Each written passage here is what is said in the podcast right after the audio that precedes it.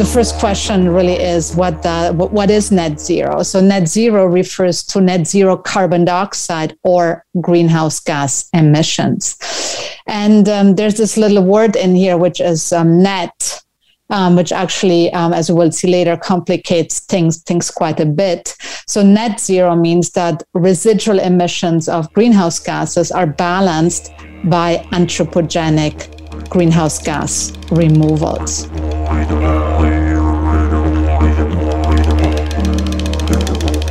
That is Kirsten Zickfeld. She's a distinguished professor of climate science at Simon Fraser University in the Department of Geography, and she helped me better understand the simplicities and the complexities of net zero carbon. She explained the science of net zero during another webinar in the University of Toronto Centres for Climate Science and Engineering Lecture Series.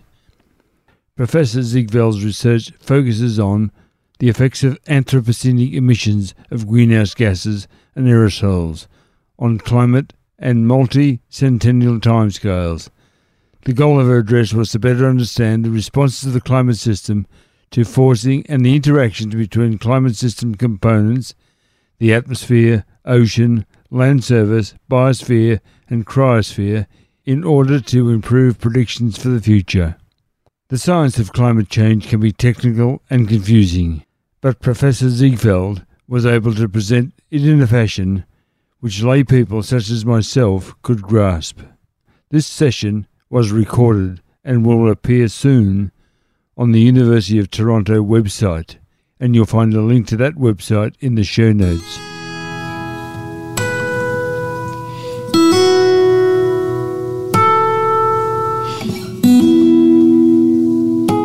Welcome to this latest episode of Climate Conversations.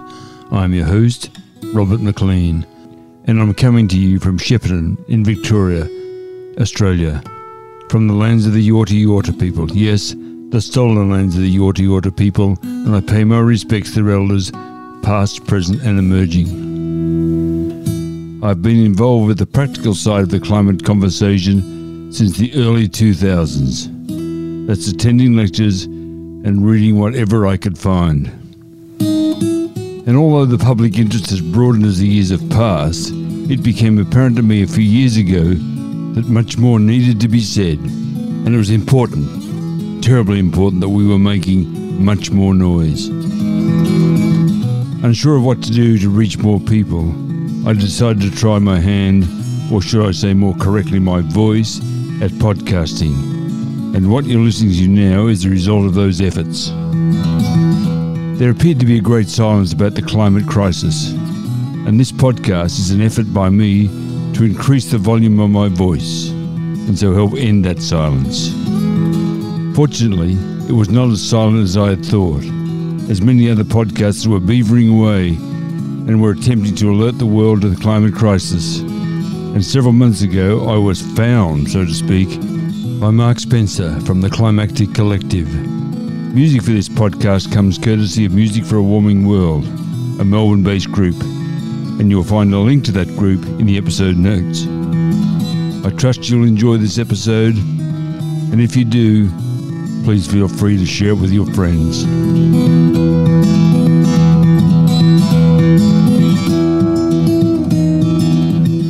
So, as Danielle already said, I am going to talk about the science of net zero. So I will talk about the scientific foundations of this net zero concept,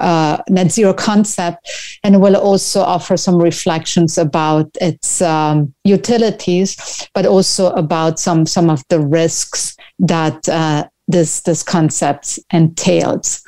So the first question really is what is net zero? So net zero refers to net zero carbon dioxide or greenhouse gas emissions. And there's this little word in here, which is net, which actually, as we will see later, complicates things quite a bit. So net zero means that residual emissions of greenhouse gases are balanced by anthropogenic greenhouse gas removals. And this concept of net zero has gained traction in the wake of the Paris Agreement, which called on nations to limit warming to well below 2 degrees Celsius above pre-industrial levels and to pursue efforts to limit warming to 1.5 degrees. And in the report that was published in 2018 by the UN's Intergovernmental Panel on Climate Change, it was clarified that limiting warming to 1.5 degrees requires reduction in carbon dioxide emissions by about half that by 2030 and reaching net zero CO2 emissions by 2050. And since then, many entities, so these include countries, these include institutions and companies, have set target in terms of net zero emissions. And currently about 88% of carbon dioxide emissions are covered by net zero targets. What I'm going to do here, I will first talk about carbon in the climate system and understand its role in setting concentrations of carbon dioxide and temperature. And then I'll talk briefly about the physical climate response to show why it is actually necessary to limit or to reach net zero carbon dioxide emissions in order to limit warming to a specific level. So you've probably seen this curve here many times. So this is the famous Keeling curve, which shows the change in the atmospheric CO2 concentration as a function of time. So when they started measuring in 1958, carbon dioxide levels were below 320.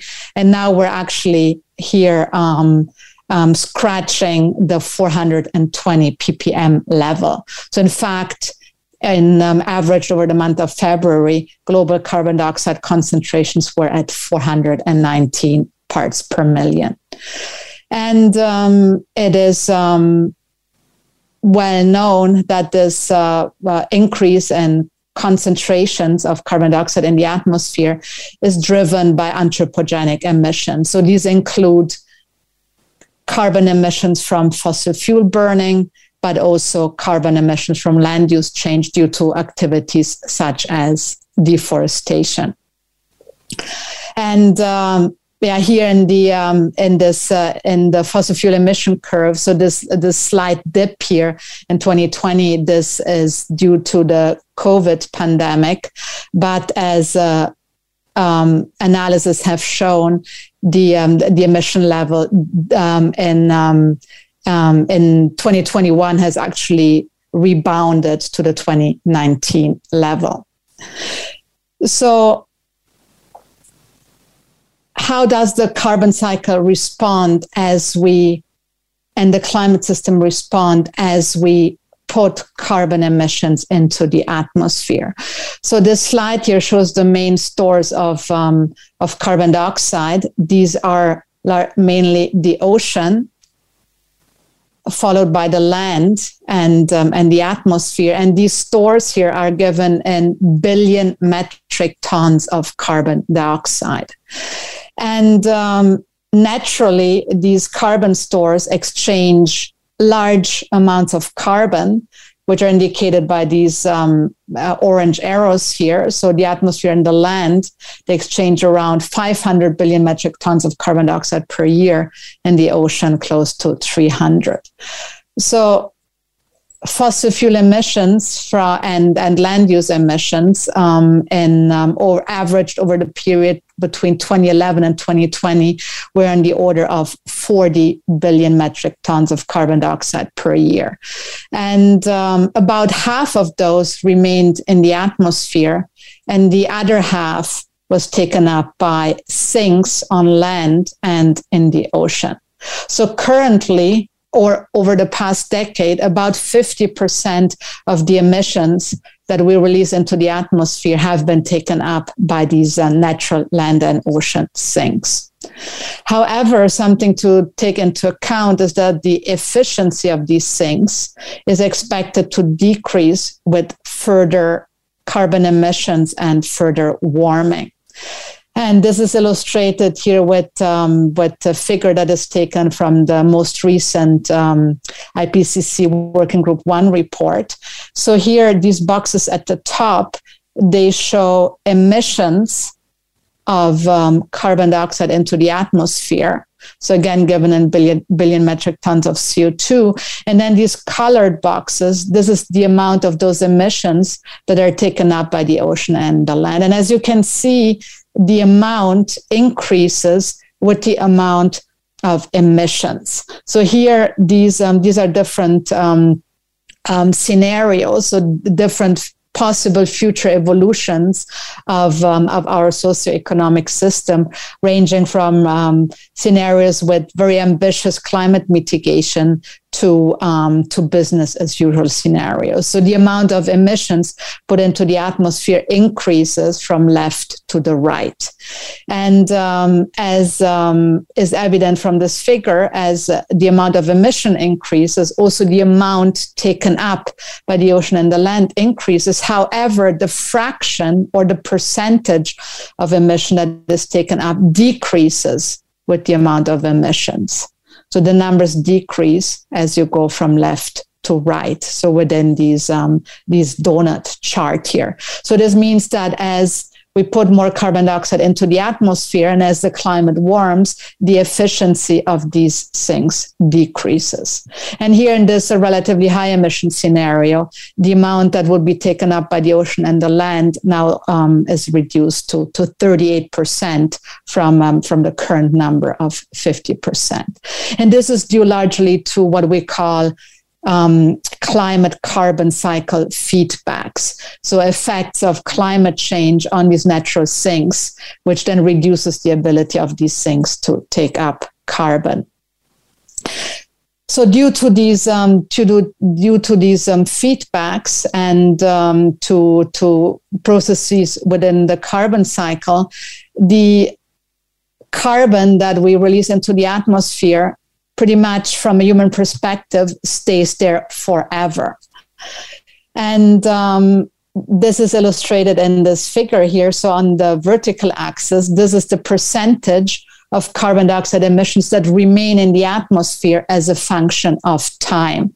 And here, the first part of this figure here, this is zoomed into 500 years, but then the time axis and extends 10,000 years into the future. And then these different colors, these are lines that correspond to different amounts of carbon emissions put into the atmosphere. And here the unit is petagrams, which is the standard unit used in carbon cycle science. But luckily, this corresponds to billion metric tons of carbon in this case, not carbon dioxide. But the main point here is, so these lines here at the top, these are lines with larger emissions, and then the amount of emissions put into the atmosphere decreases as we move down. And the main point here is that after 500 years, 30 to 70% of the atmospheric carbon dioxide emissions is still in the atmosphere. So a very large fraction still is in the atmosphere many hundred years after they were released. And if we emit a lot, then actually a large percentage remains in the atmosphere. So this is a very important finding to understand the relationship between carbon emissions and temperature. So carbon dioxide, once in the atmosphere, is very difficult to get out. So now let's talk about the physical climate system response to carbon dioxide removal. So this here is a cartoon of the greenhouse effect, which I assume you are all familiar with. What I would like to point out here is that the enhanced greenhouse effect, or the greenhouse effect that is enhanced by human emissions of greenhouse gases, creates an energy balance at the top of the atmosphere. Energy imbalance means that more energy remains within the system than actually leaves the system. And the Earth restores energy balance by warming. And the reason is that as the surface or the temperature of the Earth warms, more radiation is emitted to space. And if, let's say, there were no ocean in the climate system, then this energy balance would be restored quite quickly. However, we do have inertia in the climate system, which is largely related to the ocean, which slows and delays warming, first due to the high specific heat of seawater, and then secondly due to the ability of the ocean to mix heat into deeper layers of the ocean. So if we apply an energy imbalance at the top of the atmosphere, then it takes the ocean a long time to adjust to that energy imbalance. And this is what we call ocean thermal inertia. And to illustrate this, I pulled a figure here from a paper by Matthews et al. From 2008, which shows the change in ocean temperature over a time frame of 500 years. And so if we look at this solid blue line here, so this is for carbon emissions that stop in 2100. Okay, so in 2100, even though we stop releasing carbon dioxide into the atmosphere, you see that the ocean still continues to warm and will do so for several hundred years, even after 2500. So the ocean, it takes the ocean several hundred years to adjust to this energy imbalance, which introduces inertia into the system. And so the longevity of carbon dioxide in the atmosphere and this ocean thermal inertia, they're really at the core of what we need to understand why stabilizing temperature requires reaching zero carbon dioxide emissions. And I'll illustrate this again here. So there are many papers that have shown this. I took the ones that I show here are from a paper of Gillett et al. 2011. So these here to the left, these are cumulative emissions. So cumulative means that they're added up year by year. Okay, so it is perhaps we could also say total emissions. So the total amount of emissions that is released up to a given year.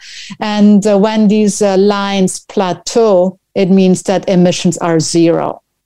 So in this green case here, emissions increase according to the historical, to the observed emissions, and then are held constant shortly after the year 2000, whereas in this red case here, carbon dioxide emissions continue to increase according to business as usual trajectory until the year 2100, and then they are set to zero. Okay, so in this green line, emissions are set to zero or are stopped around the year 2000, and in this red case, around the year 2100. So then let's look at the concentration of carbon dioxide in the atmosphere.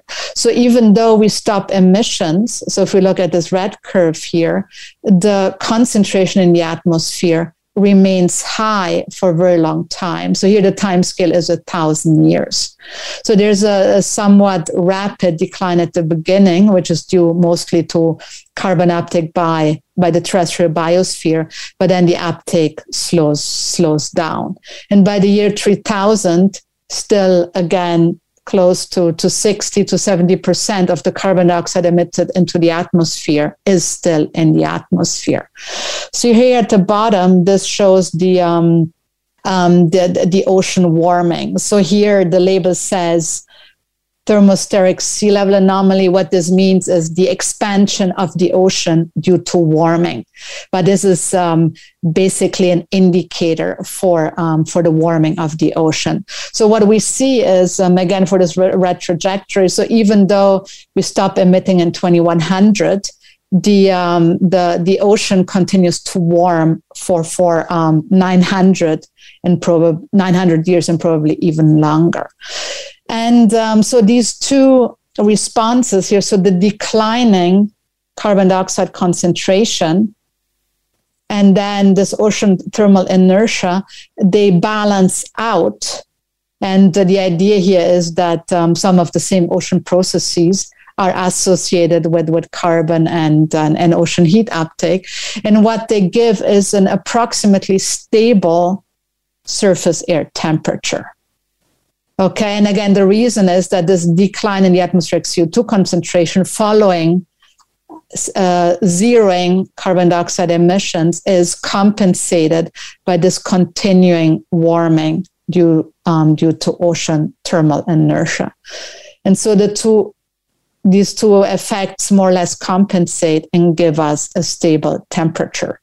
So the corollary here then is that in order to limit warming or to halt warming, we need to reach zero carbon dioxide emissions. This is Climate Conversations, and we're listening to Professor Kirsten Zickfeld talk about the science of net zero. So this is I would say the first key point.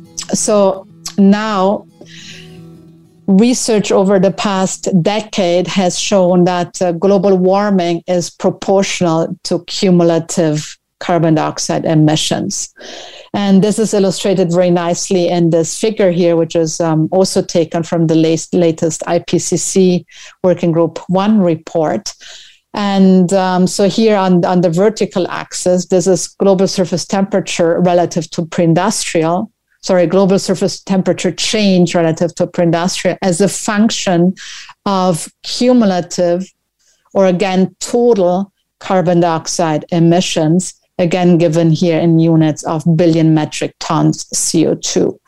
And we see that both historically, which is this wiggly black line here, but also in future scenarios, this relationship between warming and the total amount of emissions is linear. What this means is that a given level of carbon dioxide emissions that we put into the atmosphere has a well-defined amount of warming. And the slope of this line is somewhat uncertain because it is related, and this is indicated also by these envelopes here, because of uncertainties and climate sensitivity, which is how much the climate system warms in response to CO2, but also uncertainty in carbon cycle processes. Okay, so warming is proportional to cumulative carbon dioxide emissions. And what this also means that, so again, if we turn this around, if we want to limit warming to a specific level, so let's say 1.5 degrees, then there's a well-defined amount of carbon dioxide that we need to limit our emission to. And this finite amount of carbon dioxide, this is what is called a carbon budget. So again, a carbon budget is a finite, so this is very important. Finite here really means overall times. So it's something that doesn't renew. So a finite amount of carbon dioxide that can be released into the atmosphere while keeping global warming below a given limit. And to illustrate this, I pulled this visualization from the Global Carbon Project. And here the idea is to illustrate the budget as a bucket. And as emissions are released into the atmosphere, the bucket gradually warms until it fills. So what the filling of the bucket is a metaphor here for the carbon budget being exhausted. So this year, this is a function of time. So we're now in the early 1900s, and it also distinguishes between different regions of the world. And the simulation here goes to the year 2019. So this is now almost 3 years ago. And at that point in time, only 9% of the carbon budget that is consistent with limiting warming to 1.5 degrees was left. So Just to give you an idea of how large this budget is, so these numbers are again from the latest IPCC Working Group 1 report, and they gave these remaining carbon budgets. So remaining means as of a specific date, and here the date is taken to be the beginning of the year 2020. And the numbers that I'm showing here, they are consistent with limiting warming to 1.5 degrees, but the report also gives you numbers for 1.5, 1.7 and 2 degrees, and I think even higher. So I did mention the uncertainty that is related to uncertainty and climate sensitivity and carbon cycle processes. And for this reason, carbon budgets come with a likelihood. So they come with the chance or with the likelihood of actually staying within the given temperature limit. So if we as a society are comfortable with the 50-50 chance of staying within 1.5 degrees, then the remaining carbon budget is 500 billion metric tons of CO2. And to put this into context, remember we said earlier that we're currently emitting 40 billion metric tons of CO2 per year into the atmosphere. And so this would be at current emission rates, this would be 12 years. If, on the other hand, we want a bit more certainty of limiting warming to 1.5 degrees, then we could go with the 2 in a 3 chance, and then the carbon budget would be reduced to 400 billion metric tons of CO2, which is equivalent to about 10 years of current emissions. But I should also point out, this is from the start of 2020, and we've continued to emit about these amount of emissions. So if we're interested in the remaining carbon budget as of the beginning of 2022, then we would have to subtract around 80 gigatons, leaving us with 10 years for the 1.5 chance and about 8 years for the 2 in a 3 chance. So the key points that I wanted to make so far is that warming that is induced by carbon dioxide halts when CO2 emissions reach net zero. And this is really a geophysical constraint. And that the level of warming that we achieve or that we reach by the time net zero CO2 emissions are reached will be determined by the total amount of net CO2 emissions emitted up to that point. So now let's unpack this, this idea of net zero a little bit more. So according to the definition of the IPCC, net zero CO2 emissions is defined as a condition in which anthropogenic carbon dioxide emissions are balanced by anthropogenic carbon dioxide removals. And here, anthropogenic means that these removals are deliberate. So they are different from these natural removals of the land and the oceans that I talked about earlier. So these would be referred to as natural removals. So anthropogenic removals are deliberate CO2 removals through human activities. And I'll show a few examples of those in a moment. So in this definition here, this there is an implicit assumption, which is that achieving balance assumes that the climate effect of a CO2 emission is equal and opposite to the climate effect of a CO2 removal. Right, again, in the context of the Paris Agreement, we're talking about net zero with the goal of limiting warming to a specific level. So what we're assuming by allowing to trade between emissions and removals is that, let's say, 1 unit CO2 emission has an equal an opposite effect to 1 unit CO2 removal. However, as I will argue in a moment, this is not necessarily the case. So first of all, what are some potential carbon dioxide removal methods?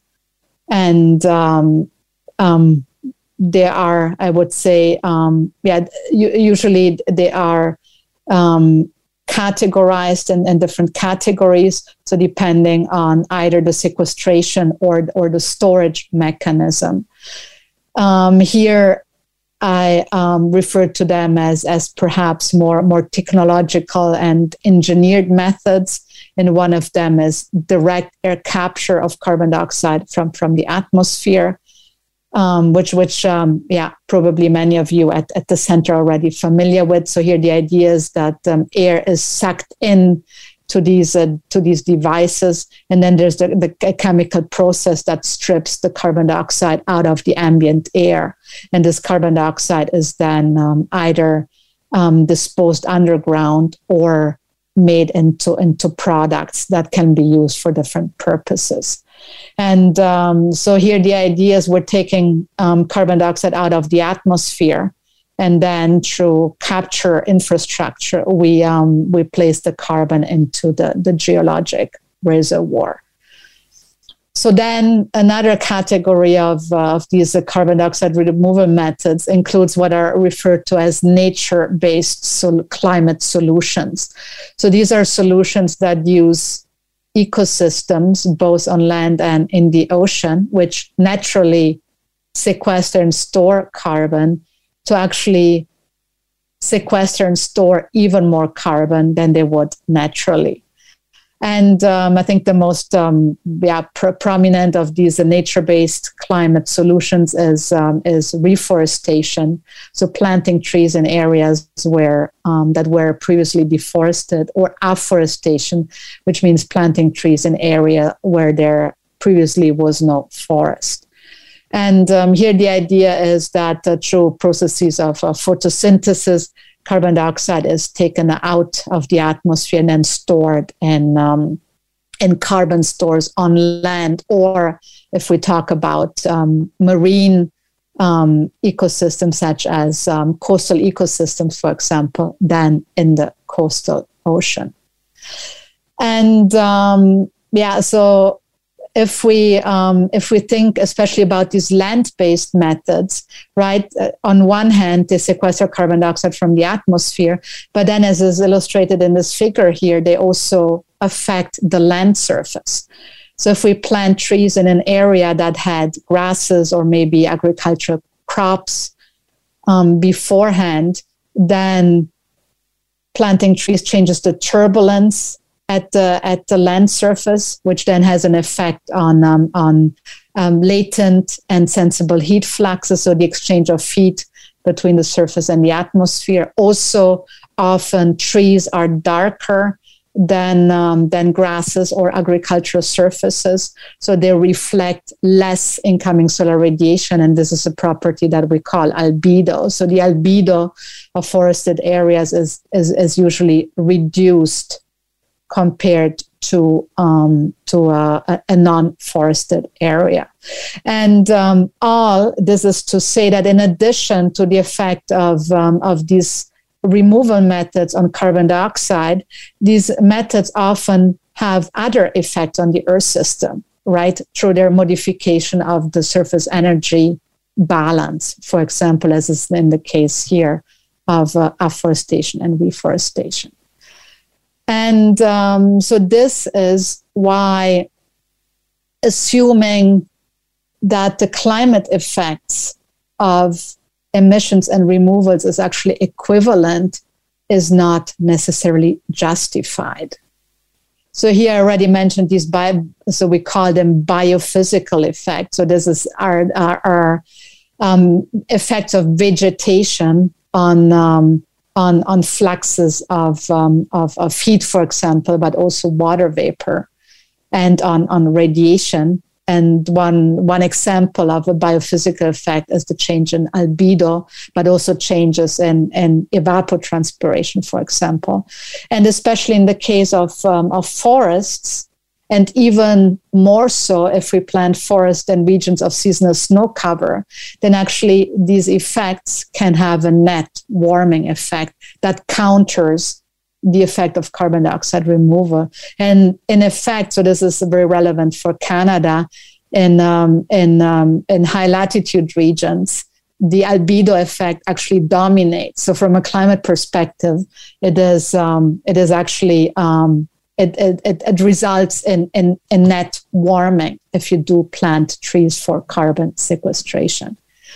Also, some other carbon dioxide removal methods that can result in release of other greenhouse gases. So, for example, peatland restoration can result in release of methane, which is a very powerful greenhouse gas. And some other methods that have to do with storing carbon in soils through changes in agricultural practices, for example, they may release nitrous oxide, which is also a greenhouse gas. So while these efforts may be successful at removing carbon dioxide from the atmosphere, again, they may have unintended consequences, climate consequences, in the form of release of other greenhouse gases. Also, carbon stored by CDR, and this is true for many land-based carbon dioxide removal methods, the carbon that is stored can be vulnerable to natural disturbances. So things like wildfires or insect outbreaks, and also to human disturbances. So let's say if we decide to plant a forest in a given area, there's no guarantee that actually that forest may remain there forever, because there may be land use change decisions that are made that interfere with that carbon storage. And then finally, so this is something we published last summer. The carbon cycle and climate response to carbon dioxide emissions and removals is asymmetric. So what this means is that, not taking any of these earlier effects into account, just because of nonlinear effects in the carbon cycle, an emission of carbon dioxide released into the atmosphere is more effective at raising atmospheric CO2 than removal of CO2 is at lowering it. So this means that there is an asymmetry in emissions, in the effect of emissions and removals on the atmospheric CO2 concentration. And so if you're offsetting an emission with the removal, you may actually end up with a higher CO2 concentration level than if you were to avoid that emission in the first place. Okay, so these are all reasons, and these. So there is. On the biophysical effect of afforestation, there's quite a bit of research out there, but many of these effects here are only starting to be understood. I think we know quite a bit about forests, but many of these other or the climate effects of many other CDR methods, and also the more general biogeochemical effect of this method is still poorly quantified. So I wanted to show an example here of for example, how offsetting a carbon dioxide emission with a non-permanent carbon dioxide removal can actually result in additional warming. And so here on the left-hand side, these are atmospheric carbon dioxide concentration, and the blue line. Oops, I just realized that these arrows have shifted here. So disregard those, please. So the blue line here, which lies under the yellow one. So this is our baseline. So this is a relatively ambitious emission mitigation scenario. So in this IPCC family group, scenario family group, it's the SSP1 1.9, which is more or less consistent with limiting warming to 1.5 degrees. So now, if in addition to these aggressive mitigation, we also deploy, let's say, a land-based CDR method that sequesters CO2, but then is affected by some kind of disturbance. So, for example, think of a forest that is planted and then is burnt down. Then this would be this red trajectory called temporary removal. And so what it does, in this phase of carbon storage, it shaves the peak of the CO2 concentration and off of temperature, but then returns to the to the baseline scenario. So temporary carbon storage can actually have a benefit if it is additional, right? So in this case, we are deploying the CDR in addition to ambitious emission reductions. However, if we use it as an offset, as is the case in this yellow line here, so now the assumption is we use CDR to offset fossil fuel emissions. So it could be from natural gas or from oil. And so because we use it as an offset during the time that the CO2 is sequestered, the trajectory is the same as for our reference scenario, because we use that to offset additional emissions. And then And then shortly after 2050, when the carbon dioxide is released back into the atmosphere, so again, this could be due to a forest fire, then you see that now this yellow line, in terms of carbon dioxide concentration, but also in terms of temperature, lies above the baseline. So what this indicates that if we use this carbon storage that turned out to be temporary to offset fossil fuel emissions, then in the long term, we do actually end up with more warming. Yeah, I'm at the end of my presentation and also of my time. So let me briefly summarize and conclude here. So reaching net zero carbon dioxide emissions is a geophysical requirement for halting warming. And the level of warming that we will reach at the time net zero CO2 emissions are reached will be determined by the total amount of carbon dioxide emissions emitted into the atmosphere up to that point. So then what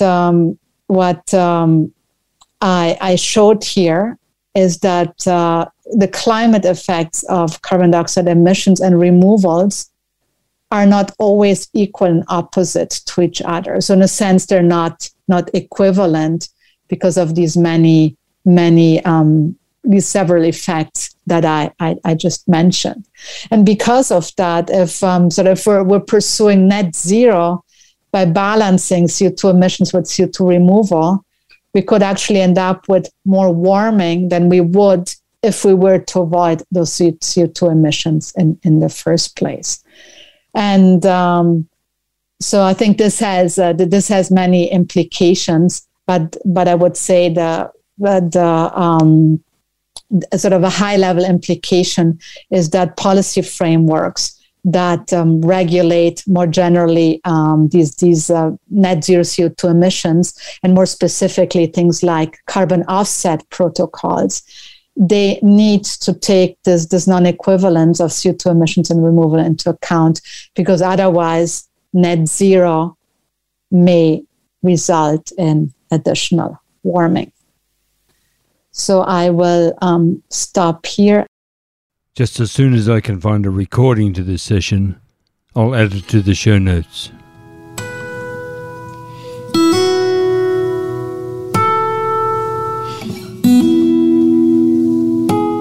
Climate Conversations is published with the support of the Mark Spencer published Climactic Collective, and it's just one of more than 20 podcasts making up that collective. More about the collective and the associated podcasts can be found at climactic.fm. climactic.fm. Music for Climate Conversations is from the Melbourne-based group Music for a Warming World. You can find a link to that group in the episode notes. Responsibility for Climate Conversations rests with me, but you could help with the questions. And if there is something specific that needs addressing, but the question is not being asked of whom it should be asked, please make a suggestion and send it to r.mclean7@icloud.com. Earlier episodes of Climate Conversation can be found at the Climactic website. Simply search for climactic.fm. Go to the Climate Conversations artwork, click on that, and there you will find all the earlier episodes. Beyond that, in all this climate chaos, remember just a few things. Put your faith in genuine climate science. Also, action is the best antidote to despair, and that, I must add, is one of the drivers of this podcast. And remember, be kind, for everyone you meet is fighting a great battle. That ends this episode of Climate Conversations. Thanks so much for your company, and until we talk again, please take care.